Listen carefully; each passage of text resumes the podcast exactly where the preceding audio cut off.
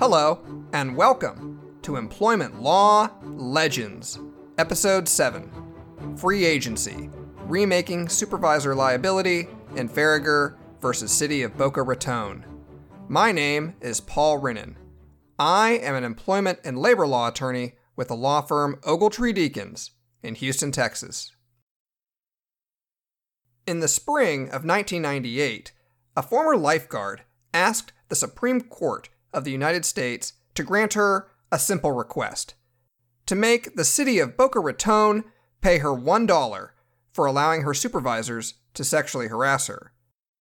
Although the monetary issue was small, the stakes could not have been higher. The court was asked to decide when a company could be held responsible for the harassing acts of its managers. The answer to this question would require extensive legal acrobatics and would dramatically reshape the workplace. The decision was a long time coming. If you remember way back to episode 2, when we reviewed Meritor Savings Bank versus Vinson, the Supreme Court delayed providing a standard for supervisor liability at that time. Instead of clear rules, it gave only a limited set of goalposts. The court noted that a company should not be automatically liable for its supervisory employees, and it vaguely directed courts to apply common law agency standards. This decision left the country open to a patchwork of rules with limited guiding principles. Over a decade later, the can could no longer be kicked down the road. The bill was now due. Both employers and victims of harassment pushed the Supreme Court to make a decision and provide clear rules. The Supreme Court was asked to choose between a strict liability standard and a negligence standard for supervisor harassment, which would have wide implications for the enforcement of harassment lawsuits across the country. But, recognizing that the rules surrounding agency principles were still unclear, the Supreme Court came up with a new standard that did not rely on traditional agency principles at all. In two opinions from the same day, the court issued identical one page holdings. This new standard tried to find middle ground where an employer would sometimes, but not always, be liable for the hostile work environments created by its supervisors. To do this, the court also crafted a famous affirmative defense which would require companies to adopt and implement extensive policies to prevent sexual harassment. The dissent caustically remarked that this opinion was willful policymaking, pure and simple. The Faragher Ellerth defense, as it is now called, was manufactured from whole cloth, they said, and still did not provide any concrete guidance to the lower courts. But was this really true? And how did we get to this point where the court needed to engage in such dramatic rulemaking? To find out, we need to start from the beginning, get our swim trunks on, and head back to the beach. The case began in 1985 in the sunny city of Boca Raton. Located on the southeast edge of Florida in Palm Beach County, Boca Raton glitters like a pearl next to Florida's beautiful eastern coastline on the Atlantic Ocean, with two miles of beaches and graceful palms. A major tourist attraction, these beaches are constantly patrolled by lifeguards under the watchful eyes of the Marine Safety Division of the city of Boca Raton, or as the lifeguards like to call it, the Beach Patrol. Beth Ann Faragher would later recount that the beach patrol was a dream job. The pay was great, the hours were great. You got a one hour morning workout and a one hour lunch break. Who could ask for more? She began work there when she was 19 to help pay her way through college. However, this is not to say that there were not any problems with the job. As you might expect, the beach patrol demanded rigorous physical fitness. To get hired in an open lifeguard position, you needed to be able to swim 500 yards in the ocean in fewer than 9 minutes, run a mile in fewer than 7 minutes, and be able to conduct ocean rescues. To be honest, I would never make the cut, and would probably drown in the ocean right when I started. The Beach Patrol was also very hierarchical and was run top down like a military organization. Lifeguards reported to lieutenants, lieutenants reported to captains, and captains reported to the Marine Safety Chief. The typical day involved a morning workout and shower. The chief, or captain, would then conduct a briefing at the Marine Safety Headquarters. This was a small, one story building which had a locker room, an office for the captains and the chief, a meeting room, and a bathroom with one shower and one toilet. Things were packed very close together, and men and women shared the same locker room and bathroom. The male to female ratio was also highly disjointed. At any one time, there would only be four to six female lifeguards out of a total force of 40 to 50. When mixed together, the compact quarters and the disproportionate male to female ratio created a wild, boisterous atmosphere reminiscent of the movie Animal House. Although most of the lifeguards were respectful, Beth Ann Faragher reports that she began experiencing problems with two supervisors who began sexually harassing her when she began employment. The behavior was pretty extreme. Although I can't cover every allegation, imagine Baywatch, except you're in hell. According to Faragher, the first person who harassed her was a captain named David Silverman, who was in his 30s. Over 6 feet 2 inches and 225 pounds, he would reportedly pound on the bathroom door, making requests to come in and shower with her. He also owned a pickup truck with a camper in the back and propositioned her for sex on rainy days, sometimes in front of the other lifeguards to embarrass her. He would make crude and inappropriate comments, including negatively commenting about the size and firmness of her breasts and expressing approval of her buttocks. He would also pantomime oral sex. On one occasion, while Faragher was on a morning beach run, he ran up behind her and tackled her to the ground, making further crude comments to her. The second harasser went even further up the chain of command at the beach and was the chief of the Marine Safety Division, Bill Terry. As Faragher recalls, he was like God on the beach patrol and supervised all the captains, lieutenants, and lifeguards. Faragher thought he looked old enough to be her father. He would reportedly touch, grab, and stroke various parts of her body, including the buttocks, breasts, thighs, waist, necks, and shoulders. He also made inappropriate comments that she was manlike and that she didn't have a chest and noted it would be a cold day in hell before he promoted a woman to lieutenant. He sounds like a real charmer. Anyway, Faragher was not the only female lifeguard to suffer under this abuse. Another lifeguard, Nancy Ewanchew, was also targeted. She ended up becoming a co plaintiff in the case and reported that Terry would press himself into her from behind to simulate sexual movement and inappropriately touched her. Overall, nearly every other female lifeguard was hit on by Terry or Silverman in some form. Although this behavior was continuous and severe, Faragher and Ewanchew never complained to higher management at the city of Boca Raton about the harassing conduct of either Terry or Silverman. But they did inform another lieutenant and training captain they trusted, Robert Flash Gordon, about this behavior. But unlike his comic book counterpart, this Flash Gordon did not really want to stick his neck out. Instead, he told the women to be careful about going to City Hall.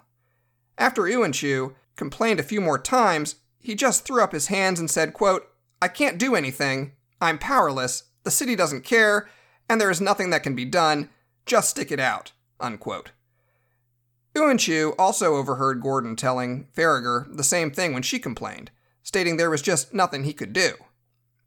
In 1989, Ewanchew eventually quit the beach patrol to work for another lifeguard unit in Palm Beach County and for the city of Delray Beach.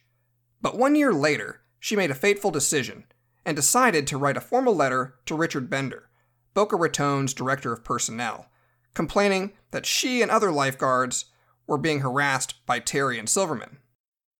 According to her, she waited a year in order to pass through the probationary period at her new job, she feared Terry would call her new employer and try to get her fired. However, another theory speculates that she was really motivated by the city's decision to fire her then boyfriend shortly beforehand. In any case, this letter started a chain reaction. The city began an investigation and called the female lifeguards to City Hall one by one. Faragher and the other lifeguards were given little time to prepare. It also seemed like David Silverman had been told about the investigation beforehand and when he notified Faragher that she needed to go to City Hall at her tower, he ominously informed her, quote, I guess you are going to do what you have to do, unquote. Faragher felt intimidated by all this. Once she got to City Hall, she was questioned in a room with four men in suits she had never met, while still dressed in her city issued red bathing suit, t shirt, and shorts. She endured countless questions about the humiliating experiences which had happened to her. Ultimately, though, the city determined that there had been some inappropriate conduct on the part of Terry and Silverman. The two supervisors were formally reprimanded in June 1990, but the discipline was relatively light. Terry and Silverman were given a choice between disciplinary action in the form of suspension without pay or forfeiture of annual leave. They decided to forfeit their leave. Now, as you might expect, Faragher was pretty angry about this outcome and felt it was a slap on the wrist. She wondered why Terry and Silverman were still allowed to continue working for the city at all. Faragher ultimately resigned her position to attend law school. Because she disagreed with the city's resolution of her case, she filed a charge of discrimination with the Equal Employment Opportunity Commission, or the EEOC, in the winter of 1990. She and Ewanchew then attended a sexual harassment seminar sponsored by the National Organization for Women.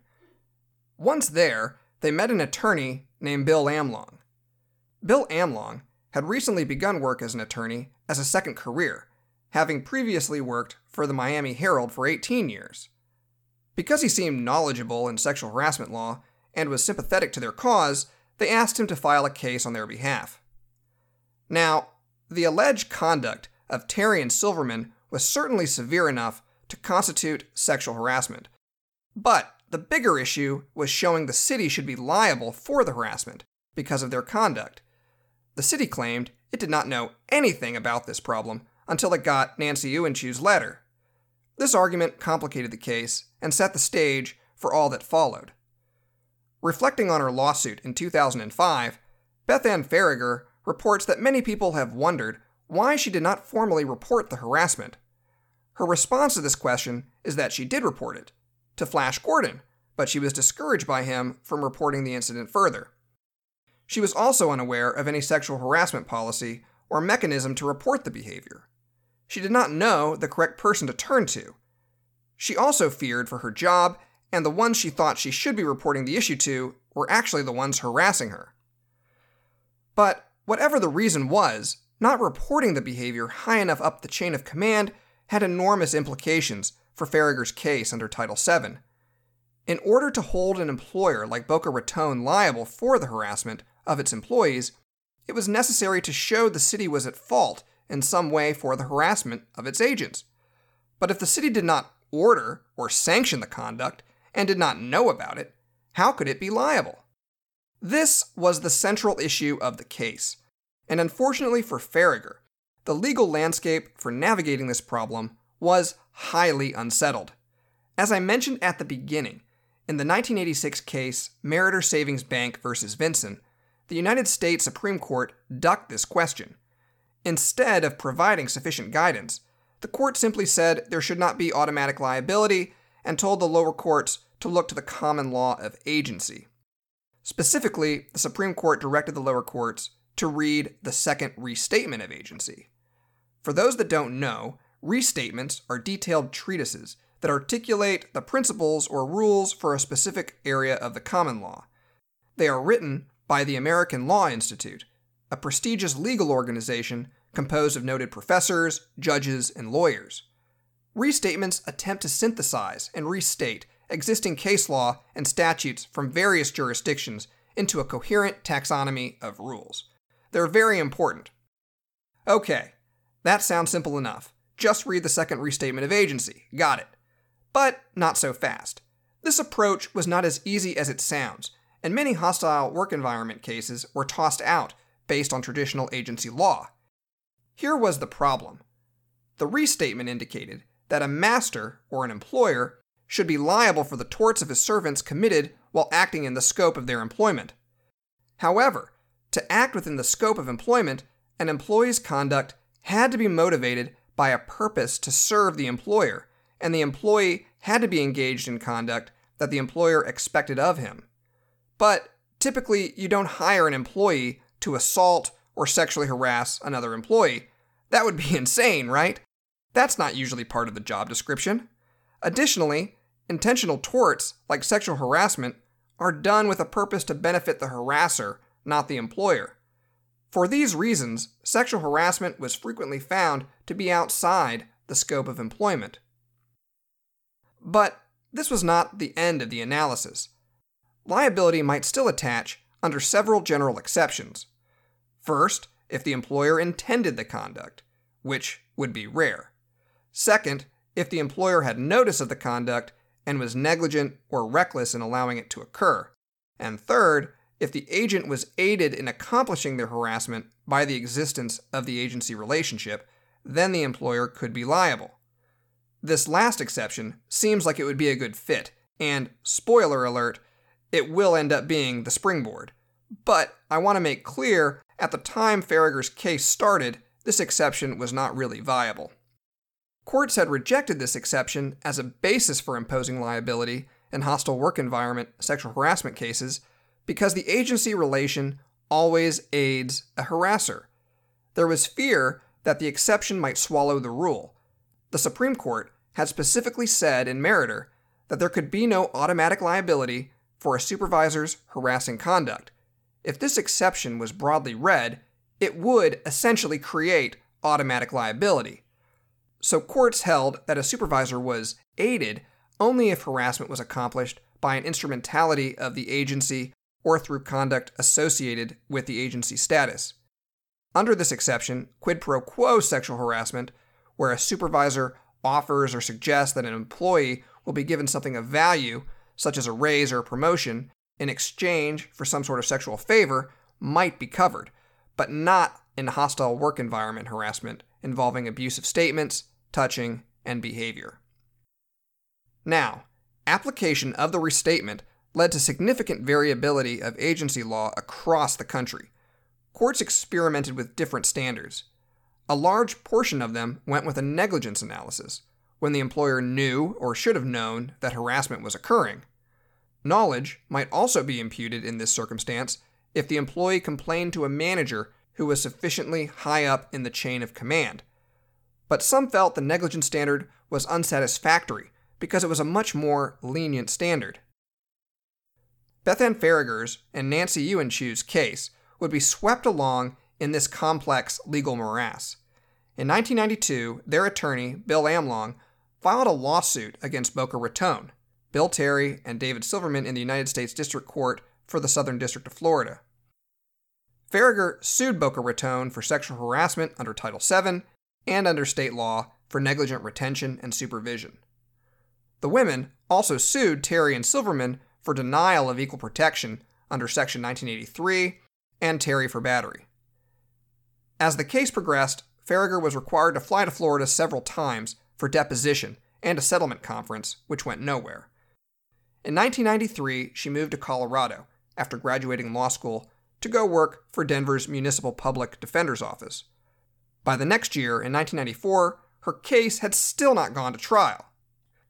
But then, one Monday morning, while preparing for trial with one of her own clients, she learned her case would be moving forward at 9 a.m. the next day in Miami.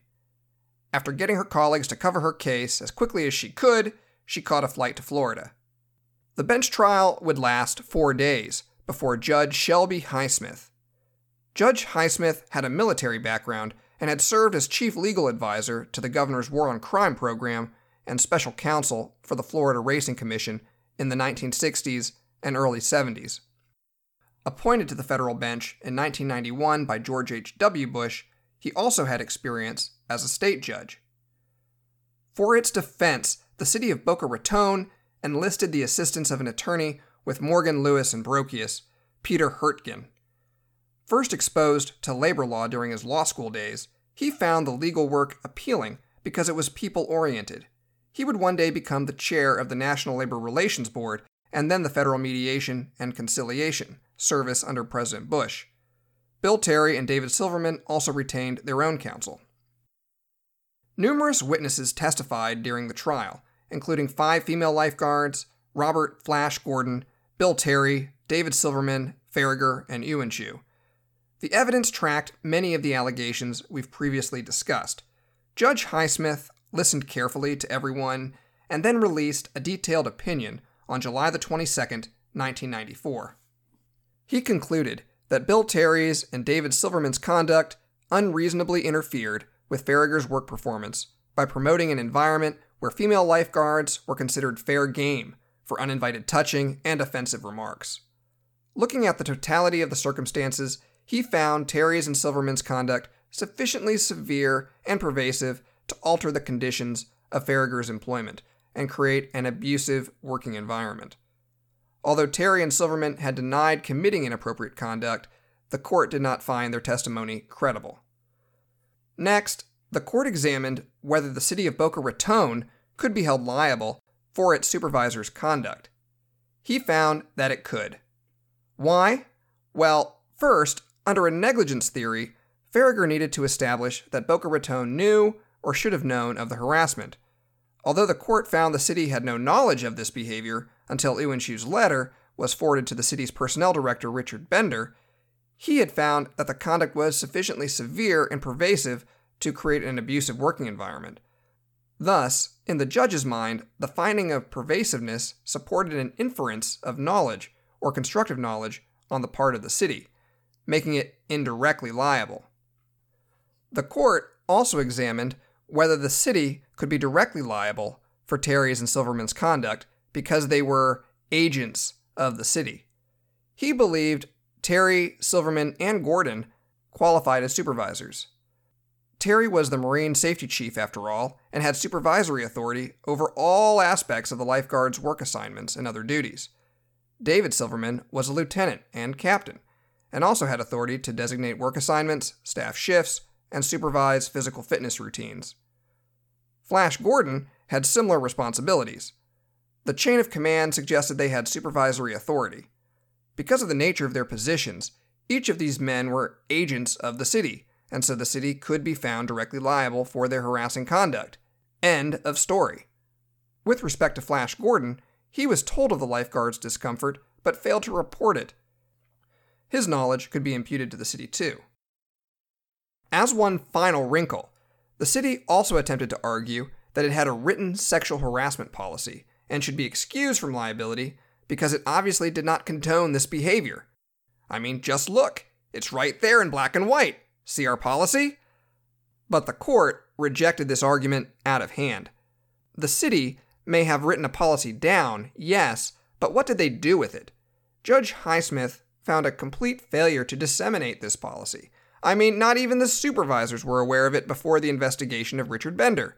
The policy alone could not save the city, and the city was going to be liable for its agent's conduct. So, what about damages? What's all this about the $1 amount that Faragher earned? Well, compensatory damages only became available after 1991 for Title VII cases. The acts of Terry and Silverman occurred between 1985 and 1990. As a result, Judge Highsmith awarded Faragher only $1 as nominal damages. The statute just didn't allow him to provide any additional amount. Additionally, because Faragher quit her position, she was ineligible for reinstatement or other make whole relief authorized by Title VII. Faragher was not completely out of luck, though. The court did award her $60,000 in attorney's fees. She also received $10,000 in compensatory damages for her Section 1983 and battery claims against Terry and Silverman, and 500 in punitive damages from Terry. Although the $1 outcome on her Title VII claim was less than ideal, Faragher reports she felt vindicated by the decision that sexual harassment occurred after four years of hard litigation. But it was too early to breathe easy. The city of Boca Raton was not ready to throw in the towel just yet and appealed the trial court's decision that it should be liable for its agent's conduct. Faragher and Ewanchew also appealed the court's denial of some of their state claims. Thus, the case moved on up to the 11th Circuit Court of Appeals. But here, Faragher's case began to fly off the rails. The initial appeal did not go well for her Title VII claim. A three judge panel, led by Emmett Ripley Cox, rejected Judge Highsmith's direct and indirect theories of liability for the city on February 8, 1996. First, the three judge panel found it was just plain wrong that the city could be directly liable in a pure hostile work environment case with the simple finding that Terry, Silverman, and Gordon were agents. That analysis was much too quick, as Faragher's counsel even conceded. Instead, the Supreme Court and the 11th Circuit directed that strict liability should not be applied in a pure hostile work environment setting where there was not quid pro quo sexual harassment. Instead, an employer could only be liable for the misconduct of employees committed in the scope of employment, as explained by the Second Restatement of Agency. The court did not find any evidence Terry and Silverman were acting as agents in the scope of their authority from the city when they engaged in their harassing behavior. Again, that's just common sense. Why would the city hire managers to harass their other employees? So much for direct liability. But what about the district court's findings on indirect liability? The 11th Circuit found that decision was problematic too. Judge Highsmith determined there was constructive knowledge on the part of the city because of the pervasiveness of the harassing conduct, but he also found Faragher did not complain to higher management at the city. How did that make sense? The question of notice to an employer was distinct and separate from the question of an environment's abusiveness. Judge Highsmith improperly conflated these two issues. Here, the lifeguards were stationed at a remote location on the beach away from the city officials. There was not evidence the city should have known about this conduct, regardless of how abusive it may have been. Therefore, the city could not be indirectly liable for the misconduct. The Title VII judgment was reversed. But the 11th Circuit wasn't done just yet. This decision lasted about three months before the 11th Circuit vacated the opinion in May 1996 and granted a rare rehearing with en banc review. As I've explained in other episodes, en banc review does not happen often and is usually the result of the need for an entire circuit court to review a complex or important legal issue. Rather than three judges, the case would now be decided by 12. Another year would also pass before a new decision issued in April 1997. The en banc decision of the 11th Circuit Court did not radically change, and Judge Cox returned to prepare the new opinion. This time, though, there was a much more extensive effort to review the second restatement of agency.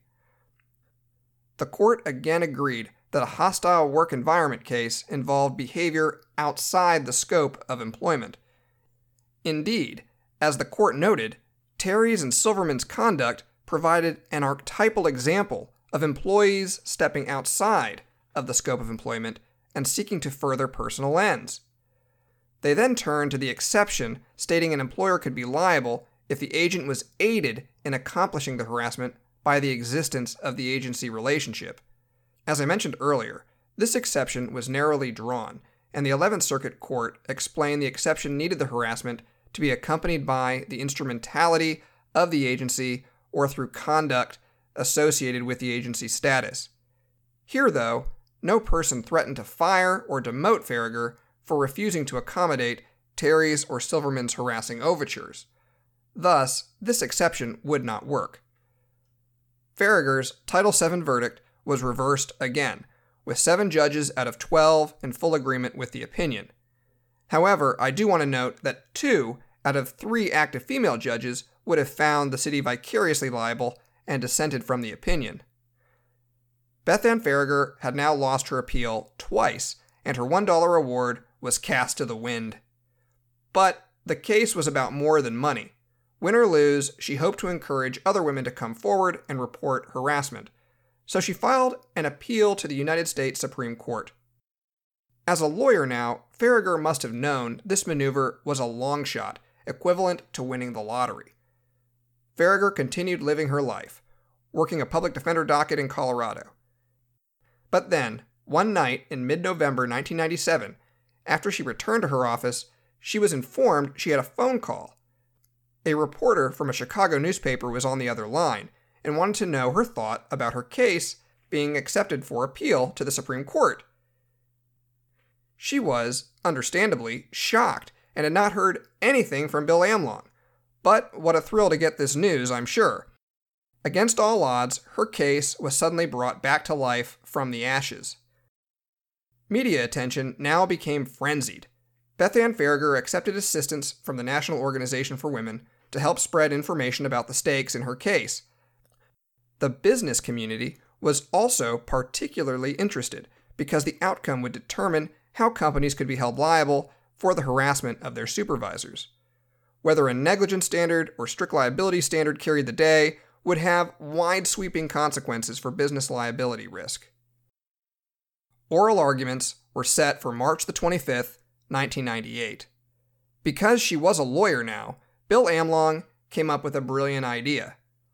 Why not humanize Faragher and file a motion to have her sworn in to the Supreme Court bar?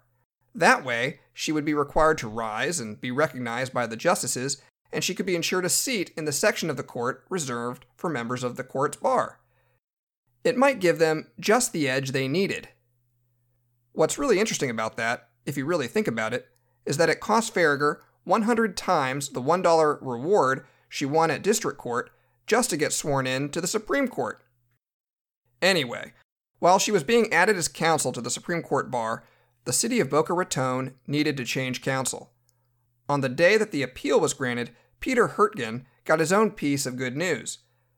The Senate had confirmed his nomination by President Bill Clinton to the National Labor Relations Board, providing him an opportunity to set national labor union policy. He therefore needed to hand off the case to one of his partners at his firm, Harry Rissetto. Rissetto was also experienced in employment law and had previously worked as a law clerk with Chief Justice Warren R. Burger of the U.S. Supreme Court. On the day of oral arguments, Beth Ann Faragher brought her sister and best friend to Washington, D.C. Although she did not realize it, she had become something of a celebrity, being pointed out by onlookers at the courthouse. Reporters she had met at earlier press conferences also recognized her and waved. Even Justice Sandra Day O'Connor leaned over to comment to Justice John Paul Stevens when her name was called at the induction ceremony for the bar. According to Faragher, listening to oral arguments about your own case feels like an out of body experience. The Supreme Court justices had some sharp questions for Bill Amlong, and focused in on what effects, if any, harassment policy should have on the case. Justice Ruth Bader Ginsburg asked if a policy against harassment with a procedure for reporting abuse would make a difference to the outcome of liability for the city. Bill Amlong suggested that it would not, because Faragher feared retaliation from her supervisors committing the harassment. This led Justices William Rehnquist and Anthony Kennedy to state that the position sounded really like strict liability, which they indicated was off the table. Bill Amlong noted that, in truth, it really didn't matter because there was no policy, but it might be considered as a strong mitigating factor. Amlong's shifting position seemed to confuse the court during oral arguments, but the key issue in the debate was whether the city could insulate itself from liability by taking steps like writing policies, or whether it should just be on the hook for its supervisor's conduct, regardless of any protective measures. Justice Sandra Day O'Connor seemed a little bewildered by the whole controversy and was skeptical of the relevancy of anti-harassment policies, stating, quote, "Why do you need a special policy? Do you really have to tell somebody that if your supervisor is doing something that you think is wrong or improper, you should talk to your supervisor's supervisor? Why do you need a policy for that?" Unquote. Aside from this issue, Bill Amlong also attempted to show that knowledge could be imputed to the city by the pervasiveness of the conduct. This was not just a couple incidents of harassment. Multiple women had been targeted over several years. How could the city not know about that? Justice Antonin Scalia commented that the city's high level managers were located downtown in City Hall, and all of this was going on across the highway at a remote location of the beach. Bill Amlong responded to this by explaining that they had told Robert Flash Gordon, who had a supervisory role and was held in high repute by the other lifeguards. They may have complained to him as a friend, but that did not take away his position with the city. When it was time for Boca Raton's attorney, Harry Rissetto, to speak, he did what you would expect. He praised the 11th Circuit's opinions and argued it correctly decided the case.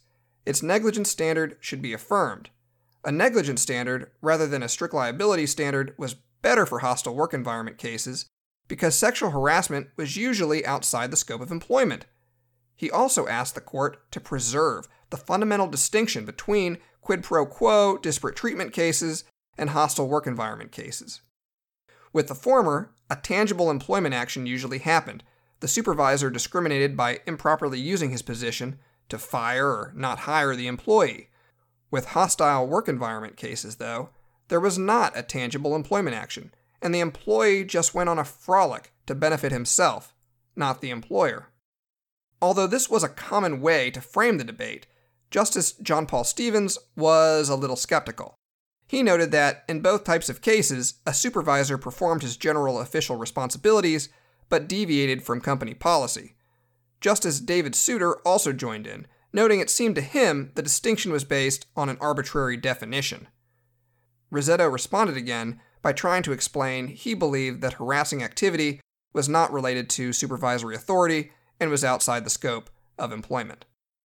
Toward the end, Justice Anthony Kennedy switched gears and asked Rissetto to provide the city's position on Robert Flash Gordon and his failure to report the conduct.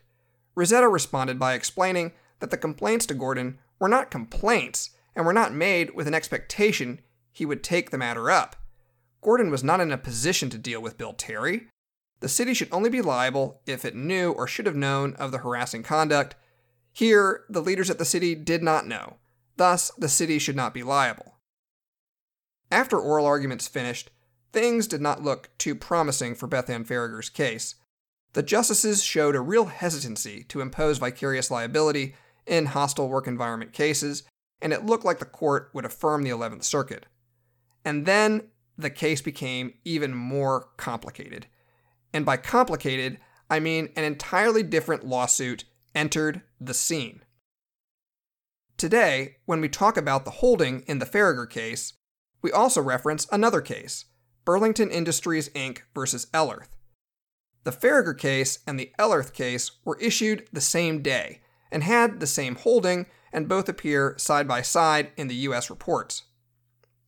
The Ellerth case deserves its own podcast episode, and I can't go into it in detail because, well, we'd be here all day. But to briefly summarize it, a recently married merchandising assistant, Kimberly Ellerth, in Burlington Industries' Chicago office, alleged that she was sexually harassed by the vice president of sales and marketing, who made offensive remarks and unwanted overtures toward her. She identified a number of incidents involving threats to deny tangible job benefits unless sexual favors were performed, and ultimately sued under Title VII for sexual harassment. Unlike Faragher, she did not get a trial. A lower court dismissed her lawsuit after a motion for summary judgment was filed. This was because Burlington Industries had a sexual harassment policy. She had failed to use the policy, and Burlington could not be found negligent. She appealed her case, and it ultimately ended up with its own en banc review before the Seventh Circuit Court of Appeals. The decision, which issued from this appeal, became legendary. It was a 200 page tome in the Federal Reporter, the second largest decision in the court's history. In essence, though, the Seventh Circuit tracked the Eleventh Circuit and other courts and found that a negligence standard should apply. Employers should be liable for hostile work environment cases perpetrated by supervisors only if they were negligent. Vicarious liability should apply for quid pro quo harassment. The size of the opinion shows, though, that this was a very complicated issue with very differing opinions. Now, the Faragher and Ellerth cases were not companion cases initially. They were argued one month apart and assigned to separate judges, Justice Anthony Kennedy and Justice David Souter.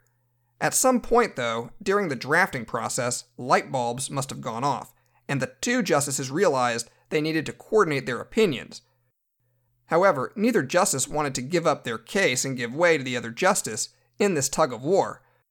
Thus, the two cases stand side by side and have identical holdings. It's very strange. And we refer to the affirmative defense they created as the Faragher Ellerth defense. Both cases had large majorities. Only Justices Antonin Scalia and Clarence Thomas dissented. That Justice David Souter wrote the opinion in Faragher is somewhat ironic. His confirmation to the Supreme Court in 1990 was opposed by the National Organization for Women, with its president even stating she was afraid that he would end freedom for women in this country. These fears were based largely on uncertainty at the time. Although Justice Souter had previously worked as New Hampshire's Attorney General and Associate Justice on New Hampshire's Supreme Court and then on the First Circuit Court of Appeals, he did not leave a significant paper trail. It was difficult to tell where he stood on constitutional issues, and the political left feared the worst that President H.W. Bush was appointing him as a stealth justice to dramatically shift the Supreme Court to the right. These fears ended up being unfounded and somewhat laughable, because Justice Souter soon began aligning more with the liberal wing of the court, leading many conservatives to feel that President Bush had made a serious error. It's a lesson that you can never really predict how a justice is going to behave once you give him a lifetime appointment, and he can do whatever he wants. And in fact, rather than ending Beth Ann Faragher's chance for freedom, Justice Souter's opinion ultimately threw her a life raft. He began by noting the problem disrupting the nation's court system, stating, quote, Since the court's decision in Meritor, courts of appeals had struggled to derive manageable standards to govern employer liability for hostile environment harassment perpetrated by supervisory employees. Unquote. But the court would not discard Meritor. Instead, holding to precedent, the law would need to be built from its foundation in some way. This meant examining the issue with the second restatement of agency and acknowledging that there could not be automatic liability for a hostile work environment caused by an employer's agents. Turning to the 11th Circuit's opinion, the court noted that it had considered whether the two supervisors were acting within the scope of their employment when they engaged in the harassing conduct, and concluded they had not. This decision was not unusual, because unwelcome remarks and touching were motivated by individual desires and served no purpose for the employer. Classic detour and frolics. But these lines of cases also stood in tension with other situations where the scope of employment was held to be more broad than what was commonly understood. Some cases allowed for liability for intentional torts that were not motivated to serve the employer. In one of my favorite examples from the opinion, the court brought up one case where a company was found liable for a drunken sailor who had returned to his ship and opened valves flooding a dry dock, damaging the dry dock and the ship. Liability had attached in that case because the conduct was reasonably foreseeable to the employer.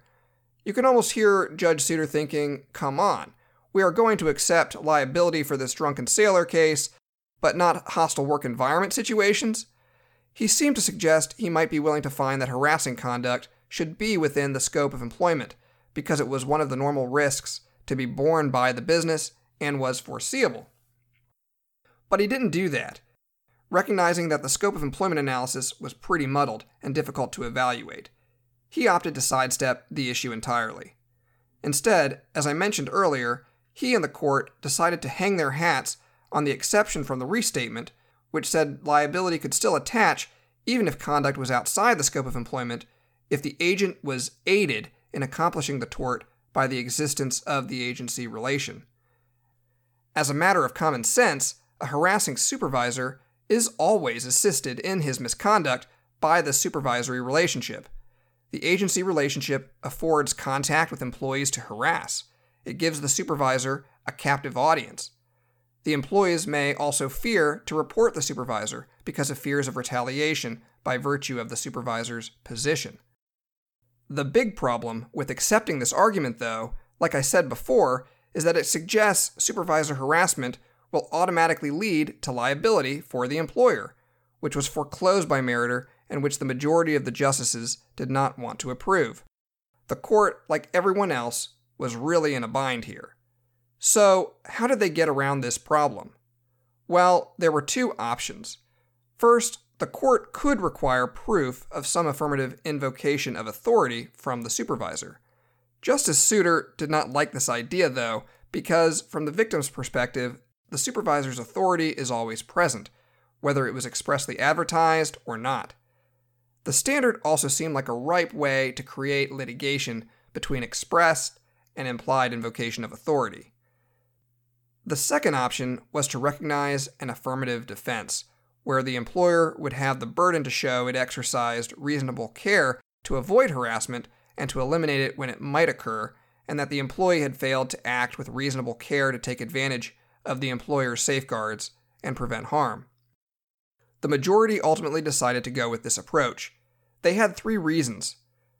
First, it fit well with Title VII's primary objective to provide redress and avoid harm. Second, the EEOC had already issued a policy statement enjoining employers to establish a complaint procedure designed to encourage victims of harassment to come forward. An affirmative defense would align with this policy statement. Finally, an affirmative defense also fit with general damages theory, where an individual had a duty to mitigate and prevent their own harm. But notice what reason is not listed here any statutory language and any language from the restatement. The Supreme Court was running in a direction largely untethered from any statutory rule. It was charting a new course and engaging in lawmaking like a traditional common law court. The court then set down a block of new rules and a joint holding with the Ellerth case. As it's the reason we're all here today, I will read it in full. Quote An employer is subject to vicarious liability to a victimized employee for an actionable, hostile environment created by a supervisor with immediate or successively higher authority over the employee.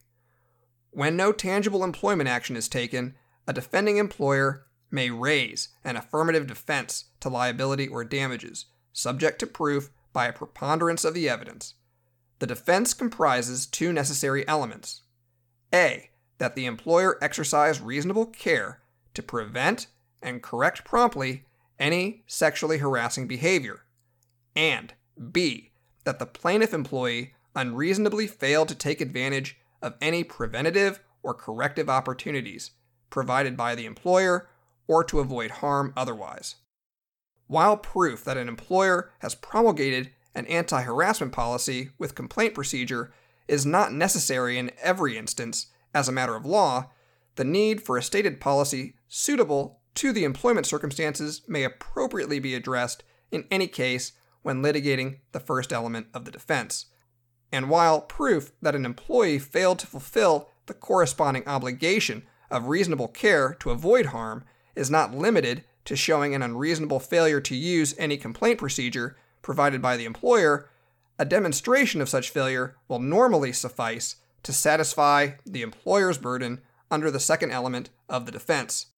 No affirmative defense is available, however, when the supervisor's harassment culminates in a tangible employment action, such as discharge, demotion, or undesirable reassignment. Unquote.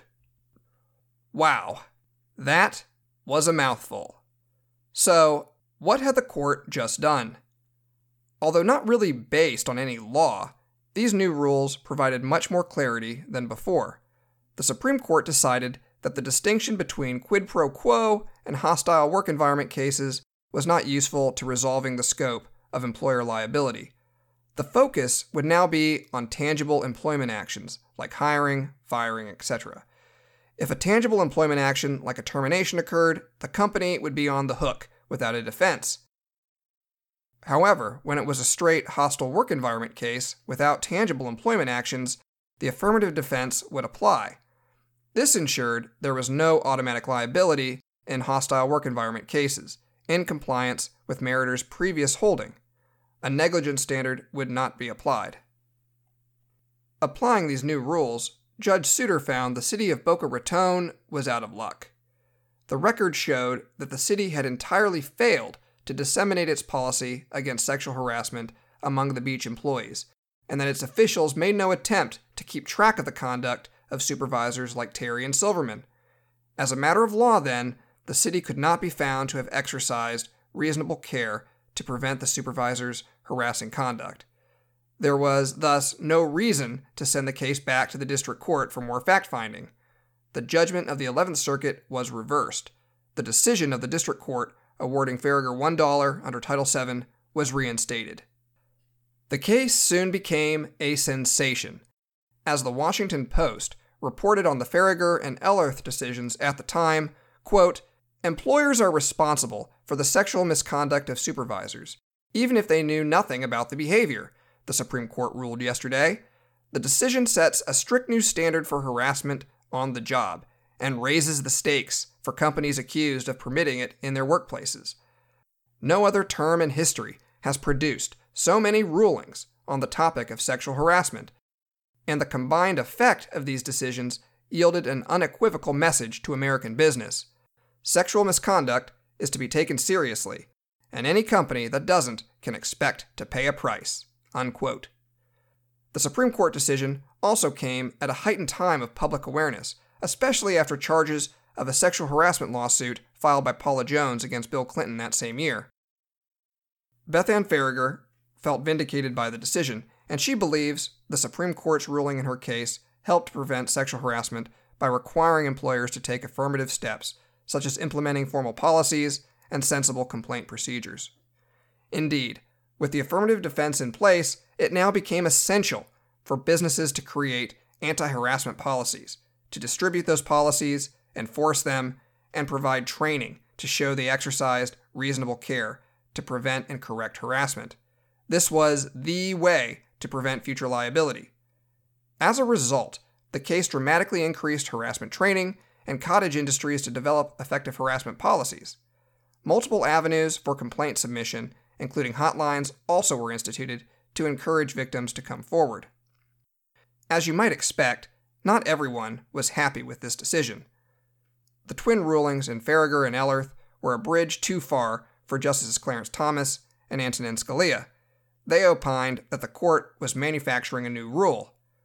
Worse still, although the court recognized an affirmative defense based solely on its divination of Title VII's gestalt, it provided shockingly little guidance about how employers can actually avoid vicarious liability. They predicted more litigation would erupt, despite the court's efforts to prevent that. Aside from these issues, other attorneys and academics argued that the negligence standard was sufficient. There was no need to create a heightened level of liability for companies. The court's new rule increased the costs of implementing anti harassment policies, required higher levels of administration and oversight, and sometimes placed blame on companies when they did not deserve to be blamed. But, be that as it may, the Supreme Court had spoken. There was no final appeal here. The Supreme Court faced a formidable task when creating the Faragher Ellerth defense and determining the scope of employer liability for the acts of supervisory agents. The opinion took into account many different theories of liability, and at the end of the day, the court tried to find middle ground that could satisfy both employers and employees. Yes, a company would now face strict liability for harassment by supervisors if they took a tangible employment action like firing the employee. But if it was a hostile work environment case, the employer could provide an affirmative defense that they had exercised reasonable care and the employee had failed to follow their policies. The emphasis on policy enforcement also incentivized the spread of harassment awareness and informal means to address it in the workplace. Additionally, even though Justice Thomas and Scalia may have thought the rule was unclear, was it really? It cleared up the court splits regarding quid pro quo harassment and whether to apply a negligence standard. The affirmative defense language provides pretty concise elements, and no doubt the Faragher and Ellerth cases would have been much easier to resolve if they had had the rule beforehand. As for the next criticism, did the Supreme Court just make up this standard, and did the justices overreach their authority? Well, there is no doubt that the court did depart from Title VII and the restatement and engaged in some pretty extraordinary lawmaking. However, the Supreme Court does have the authority to create a federal common law for federal statutes and terms which may be ambiguous. They did it before. We saw that in episodes 3 and 4 when we discussed the disparate impact theory of discrimination, a substantive rule, and the McDonnell Douglas burden shifting framework, a procedural rule. It is also important to note that Congress has not come back and overturned this ruling. The case has been with us over 20 years now, albeit with slight modifications here and there, and it has been extended to other discrimination statutes and other statutory schemes as well. Whether it was legitimate rulemaking, judicial despotism, or something in between, I'll let you make up your own mind. But there is no doubt that Faragher versus the city of Boca Raton brought order to a very chaotic mess of cases. It clarified the scope of employer liability and provided a defense for employers if they proactively tried to prevent harassment. The court did something that is very hard to do by satisfying a large group of stakeholders. In the end, Beth Ann Faragher appears to be satisfied with the decision. However, several years after the case was decided, she reported in 2005 that she had still not received her $1 from the city of Boca Raton. If she ever gets it, she says she plans to frame it on her office wall as a reminder that anyone can make a difference. I think it will make a great conversation starter. Thank you for listening. I hope you enjoyed this episode. I will see you next time on Employment Law Legends.